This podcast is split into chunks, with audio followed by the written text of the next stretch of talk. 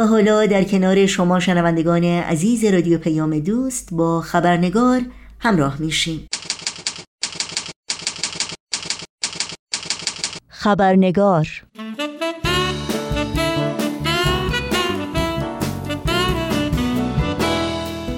هفته گذشته گفتگوی را آغاز کردیم با دکتر معین افنانی در مورد موضوع صلح جهانی.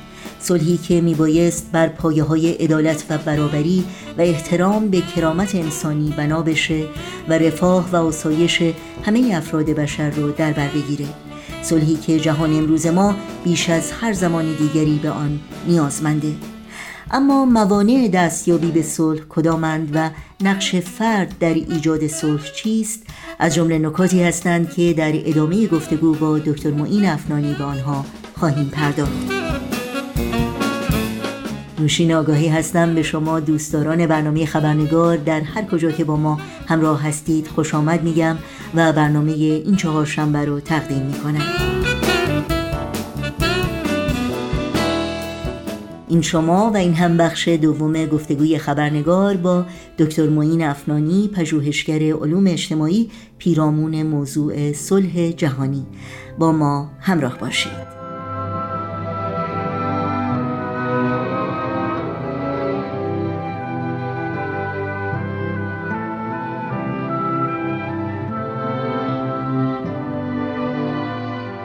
شنوندگان عزیز یادآوری کنم که میهمانان خبرنگار در این برنامه نظرات شخصی خودشون رو ارائه میدن که لزوما نظرات رسمی جامعه بهایی و یا رادیو پیام دوست رو منعکس نمی کنند.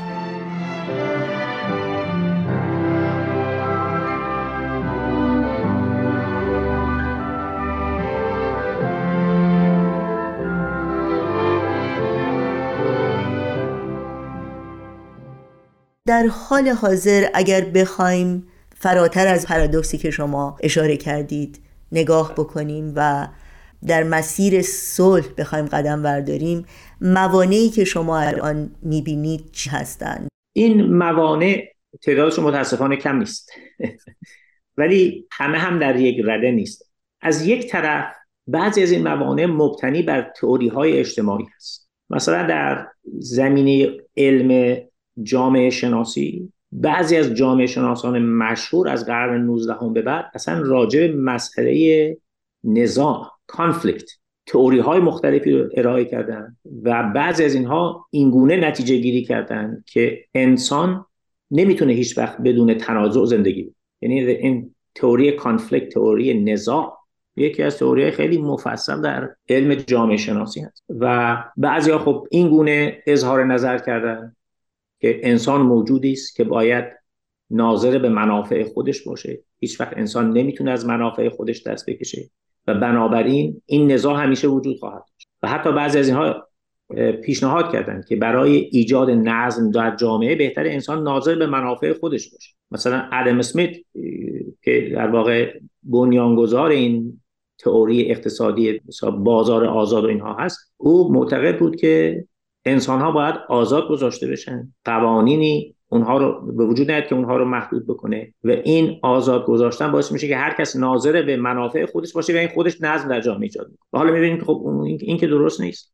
و نه تنها نظم به وجود نیامده بلکه تولید نزاع و کشمکش کرد. از طرف دیگر خب برای این تئوری ها خودشون یه موضوع است. برای اگر کسی یه گروهی اصلا معتقد باشه که اصلا صلح امکان پذیر نیست طبیعتا دیدشون نسبت به این که چطور صحرم باید به وجود آورد یه دید مثبتی نیست. از طرف دیگر ما می‌بینیم که انواع تعصبات که ما با اونها در جامعه سر و کار داریم و گریبانگیر ما هست و قرن هاست که هزاران سال دامنگیر جامعه بشری بوده چه مشکلاتی رو در راه رسیدن به صلح و زندگی مسالمت آمیز به وجود آورد.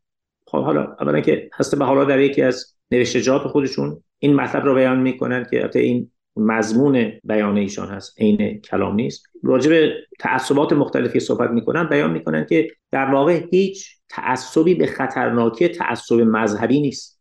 حالا دیانت و مذهب که باید عامل الفت اتحاد و آرامش در جامعه باشه ببینیم که چطور وقتی که به دست یک افرادی میفته که دید سالم و صحیح ندارن این دیانت رو یک وسیله برای گسترش تعصب مذهبی می‌کنه.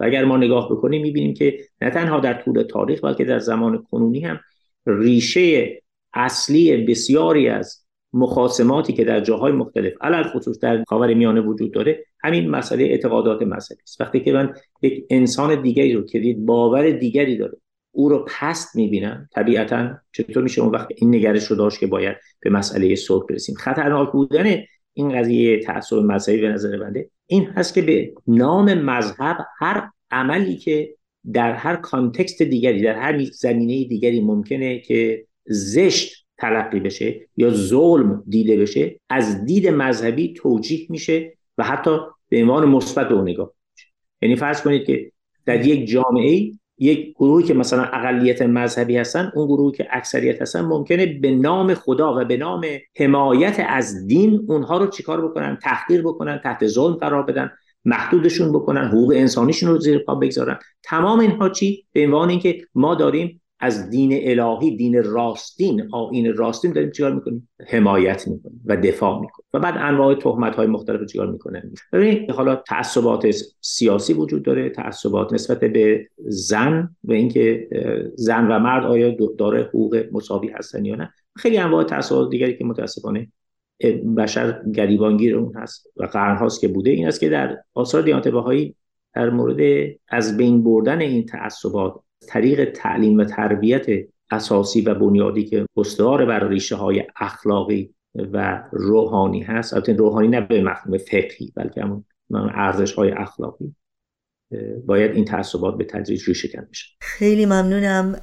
حضرت عبدالبها در یکی از آثار خودشون بیانی دارند که می‌فهمن محبت یا عشق از صلح مهمتره. چون صلحی که بر این اساس برپا نشه و تحقق نپذیره واقعا صلح حقیقی نیست درک شما از این بیان چی هست؟ بله این موضوعی است که خب خیلی جالب انسان راجبش فکر بکنه استنباط بنده این هست که همونطور که عرض کردم ببینید ما در فرهنگ فارسی فرهنگ در واقع ادبیات غنی فارسی چه مقدار اشعار دیوانهای مختلف و متون نصر زیبا داریم در مورد اهمیت عشق و محبت و همدوستی و مطالبی از این.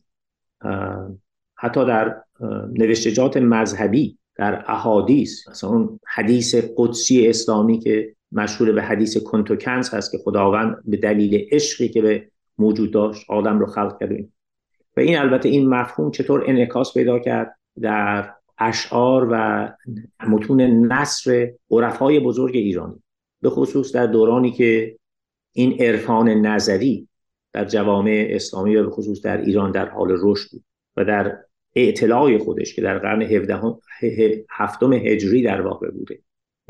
اول در قرن ششم افرادی مثل عطار و اینها و بعد می‌رسیم به اوج خودش هم که عرض کردم با وجود افرادی مثل مولوی و بعد ابن عربی که اهل اسپانیا بوده اینها اینا مطالبی که نوشتن در توجیه عشق و نظرات عرفان نظری در مورد عشق و محبت می‌بینید که چه گسترش عظیمی داشت.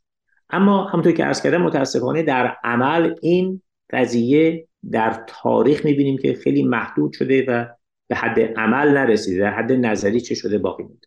حالا این مطلبی که هستن با پیمان استنباط بنده این هست که صلح یک مسئله اجتماعی است. یک حقیقت یک پدیده اجتماعی است. اما اگر استنباط ما از محبت و عشق بر اساس قضیه کرامت انسان نباشه و فقط یک جنبه تئوری نظری داشته باشه ما فقط اشعار زیبا رو با هم بخونیم. اما وقتی که رفتیم بیرون در منظور باز کردیم مثلا یک کسی که متعلق به یک مذهبی دیگری است رومون رو برگردونیم یا او رو نجس بدانیم یا در این حد باشه و ناظر به این قضیه کرامت انسان نباشیم. اینکه انسان شریف خلق شده کریم خلق شده. نباشیم. البته صلح هم به جای نخواهد رسید. البته صلح خیلی مهم هست. اما استنباط بنده از این بیان حسب ها این هست که می‌فهمن زیر پایه یک صلحی که پایدار باید باشه اون عشق و محبتی است که انسان باید نسبت به هم نوع خودش داشته باشه. نسبت به خالق داشته باشه و هم نوع خودش رو در واقع یک مخلوق روحانی ببینید که خدا او رو خلق کرد. وقتی که انسان به سایرین این نوع نگاه بکنیم که این همسایه من رو خداوند خلق کرد. روح او یک ودیعه الهی است. طبیعتا اون یک مسئله است که ناظر به کرامتی است که می‌تونه زیربنای در واقع یک صلح پایدار باشه. مثلا نیستش که صلح مهم نیست ولی خب در واقع نتیجه محبت و عشق حقیقی هست که مبتنی هم تو که کردم بر کرامت انسان خیلی ممنونم. سال بعدی که می‌خواستم عنوان بکنم این هست که این اخبار و تصاویری که از جنگ می‌بینیم که واقعا میشه گفت همه افراد جامعه واقعا درگیر این اخبار هستند و رنج می‌برند. تا حدی که شاید به نوعی خودشون رو مستاصل و ناامید و بی اثر در ایجاد یک تغییر سازنده می‌بینند. توصیه شما چی هست برای اینکه انسان ها بتونند همچنان مثبت فکر بکنن همچنان در سازندگی در پویایی جوامع خودشون فعال باشند؟ بله یک اصطلاحی به انگلیسی هست که می‌گوید think globally act locally. ما باید دیدمون یک دید جهانی باشه. اما از کجا می‌تونیم این دید جهانی رو به مرحله عمل برسونیم؟ اقدامات ما باید اقدامات محلی و فردی باشه. البته برای کسانی که نقش خاصی در جامعه دارن در حالا سازمان های محلی یا منطقه‌ای یا ملی یا حتی بین المللی مثلا فرض کنید که کسایی ممکنه سفیر باشن مثلا در, در یک کشوری یا ممکنه فرض کنید که با سازمان ملل کار می‌کنن. اینا خب یه نقش های خاصی دارن و شاید اون دایره و حیطه نفوذشون شاید بیشتر هست. اما برای اکثر ما افراد بقیه مردم این هست که ما دیدمون باید یک دید جهانی باشه. یعنی همه عالم رو همطور که پس به حال بیان می‌کنن یک وطن ببینیم. البته این به این مفهوم نیستش که ما به وطن خودمون علاقه نداشته باشیم. اما همونطوری که من به عنوان یک ایرانی اشعار فارسی رو می‌خونم. و در این اشعار طبیعت زیبای مثلا مازندران نقاط مختلف ایران کوه و دشت و صحرا و غیر ترسیم شده می‌خونم لذت می‌برم. یه کسی هم که در یک کشور دیگه هست اون فرد هم به همون میزان از کوه و آبشارها و دریاچه و درختان و جنگل کشور خودش لذت می‌بره. و این نباید این حالت باشه که من خودم رو و منافع ملی خودم رو چکار کنم؟ برتر از اونها بدونم. بلکه باید با هم دیگه مسالمت باشیم و به هم دیگه محبت داشته باشیم. بنابراین این قضیه که بیان میشه think globally یعنی دید ما جهانی باشه یعنی تعصب نسبت به سایری نداشته باشیم و خیرخواه همه باشیم. وقتی که ما خیرخواه همگان باشیم عاقبت به نتیجه منافع کشور خودمون هم بیشتر چیه؟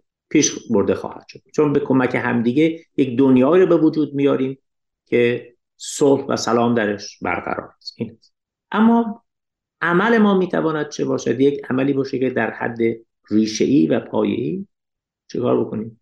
بتونه موثر باشه یعنی در این بحران کنونی برای مثال اگه من مثلا مسلمان هستم و یک همسایه یهودی دارم یا مسیحی دارم یا باهایی دارم و در این مورد اینها رو به منزلم برای صرف چای و شیرینی دعوت بکنم و بعد بگیم که خب ما راجع به این مسائل فارغ از از کنم که گرایش های سیاسی و تعصبات مذهبی با هم گفتمان داشته باشیم. این راه حل این مطالب چه هست این است که ما از این طریق می توانیم چیکار بکنیم؟ به این قضیه ایجاد صلح و پیشبرد نظریات صلح کمک بکنیم. و در جوامعی که سازمان های مدنی در اونها وجود داره. حالا در بعضی جوامع متاسفانه وجود ندارن این سازمان های مدنی یا خیلی ضعیف هستن یا وجود نداره. ولی در جوامعی که سازمان های مدنی وجود داره خیلی از این سازمان های مدنی دارن فعالیت می‌کنن برای پیشبرد عدالت. حالا عدالت اقتصادی. کمک به مثلا فقرا. کمک به تحصیل بچه ها کودکان و حتی زنها که در خیلی از جوامع کشورها داره حقوق مساوی با مردان نیستن. می‌تونیم با این سازمان ها چی بکنیم؟ همکاری بکنیم. ولی نظر بده راه حل اساسی این قضایا همون مسئله گفتمان هست که باید این گفتمان ها بر اساس یک دید جهانی که مبتنی بر ارزش های عمومی و عدالت برای همگان باشه و باید بر این اساس استوار شده باشه و ما سعی کنیم از همین طریق یعنی ناامید نشیم اگر که کار ما نتیجهش خیلی محدوده. به تدریج افکار چه خواهد شد؟ عوض خواهد شد. و حسب عبدالله در بیان این مطلب میفرماید که وقتی که زمان یک قضیه ای فرا برسه اگه تمام نیروهای دنیا هم سعی بکنن که با اون مقاومت بکنن جلوشو بگیرن نمی‌تونن. وقتی که آگاهی در اقشار مختلف جامعه به وجود بیاد نمی‌تونن جلوی یک مسئله رو که روح زمان هست بگیرن. وقتی که آگاهی در بین همه مردم به وجود بیاد که صلح باید در جامعه وجود بیاد یه تعداد معدودی نمی‌تونن که این مطلب رو جلوگیری بکنن. این امید از کجا برای شما سرچشمه می‌گیره؟ خب طبیعتا این روندهای مختلفی که در جامعه وجود داره از طرفی باعث حزن و اندوه هست. ولی از طرف دیگه به انسان هم تو که فرمودید امید زیاد میده. به خصوص در بین طبقه جوان که می‌بینیم با بسیاری از به خاطر این عصر اطلاع و آشنایی با فرهنگ های مختلف می‌بینیم که چطور گریبانگیر اون تعصباتی که پدر و مادرها و پدر بزرگ مادر بزرگهاشون بودن نیستن یا کمتر هست این جامعه داره عوض میشه. در این حال این مثلا من ببخشید در انتها عرض بکنم که باید ما برحذر باشیم که این عصر اطلاعات یک مذراتی هم می‌تونه داشته باشه و متاسفانه این چی ما بهش میگیم سوشال میدیا این شبکه های مجازی و اجتماعی که وجود داره چقدر می‌تونه اون چی به انگلیسی بهش میگیم میس اینفورمیشن اطلاعات غلط در مورد افراد به وجود بیاره بعد در همین چند روز گذشته دیدم که یه عده‌ای حتی یه ویدیوهای درست کردن که اینا ساختگی است و بعد مثلا رؤسای کشورهای مختلف دارن بیان می‌کنن که باید بریم فلان کشور رو نابود بکنیم. در حالی که این افراد اصلا همچین حرفایی نزدن. و, و از هر دو طرف یا از اطراف از هر گروهی می‌بینیم که به دامن زدن این اطلاعات غلط دارن چیکار می‌کنن؟ در واقع این آتش رو شعله ور می‌کنه. این هستش که باید مواظب باشیم. اما در این حال اگر اون ارزش های جهانی رو در نظر بگیریم من می‌بینم که این گسترشش به خصوص در بین طبقه جوان بسیار بسیار باعث امیدواری هست و این گفتمان ها به تدریج داره چی میشه؟ گسترش پیدا می‌کنه در, در جامعه. این البته خب باعث امید فراوان هست و جامعه باهایی هم سعی می‌کنه از طریق این گفتمان ها اون چرا که در آثار دیانت بهایی برای رسیدن به صلح و عدالت اجتماعی وجود داره با سایرین در میان بگذاره اگر مورد قبول واقع بشه خب البته فبه المراد اگر هم نه باز ما در کمال صلح و محبت به کرامت همه انسان ها اعتقاد داریم و با هم دیگه این, این گونه زندگی میم.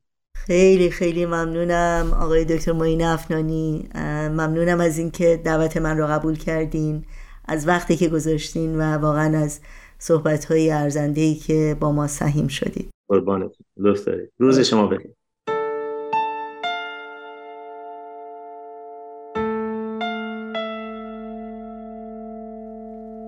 نفس تازه باید کشیدن خلایق. نفس در سهرگاه صلح و شقایق. که در جنگ خون و نفاق و تعصب نه معشوق بر جا بماند. نه عاشق نه معشوق بر جا بماند نه عاشق.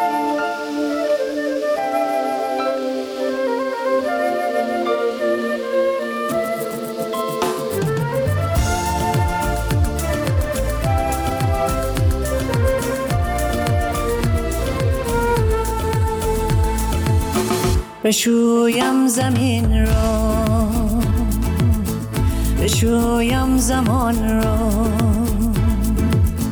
بشویم به یک تک ابراز آسمان را. که پاکی بیایم. که پاکی بیایم.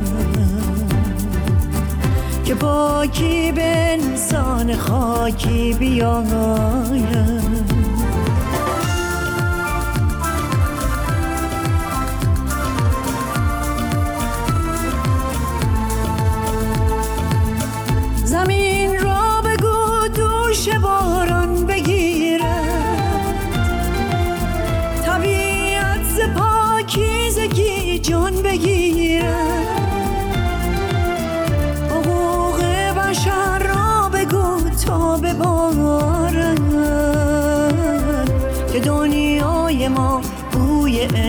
done.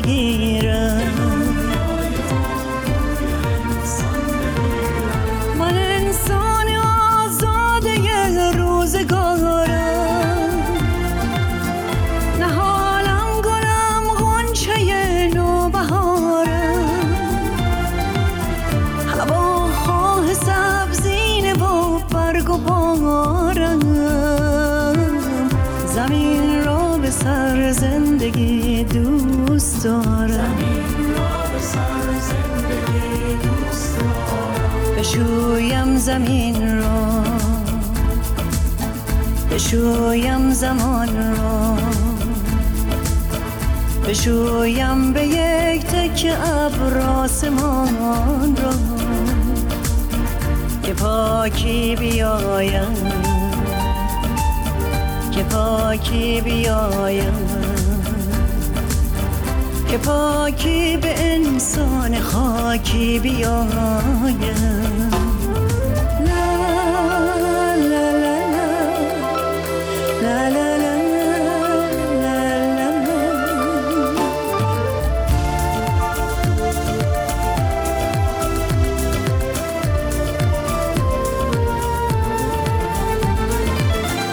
دلم مثل برگ درخت است یاران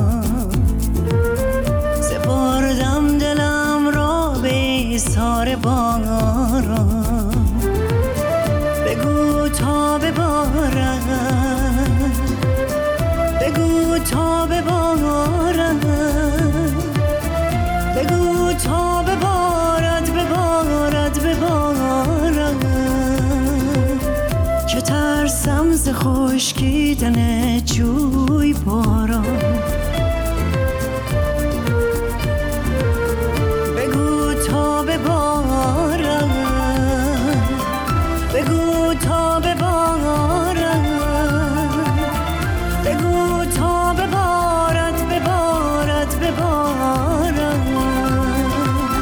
که ترسم ز خشکیدن جوی باران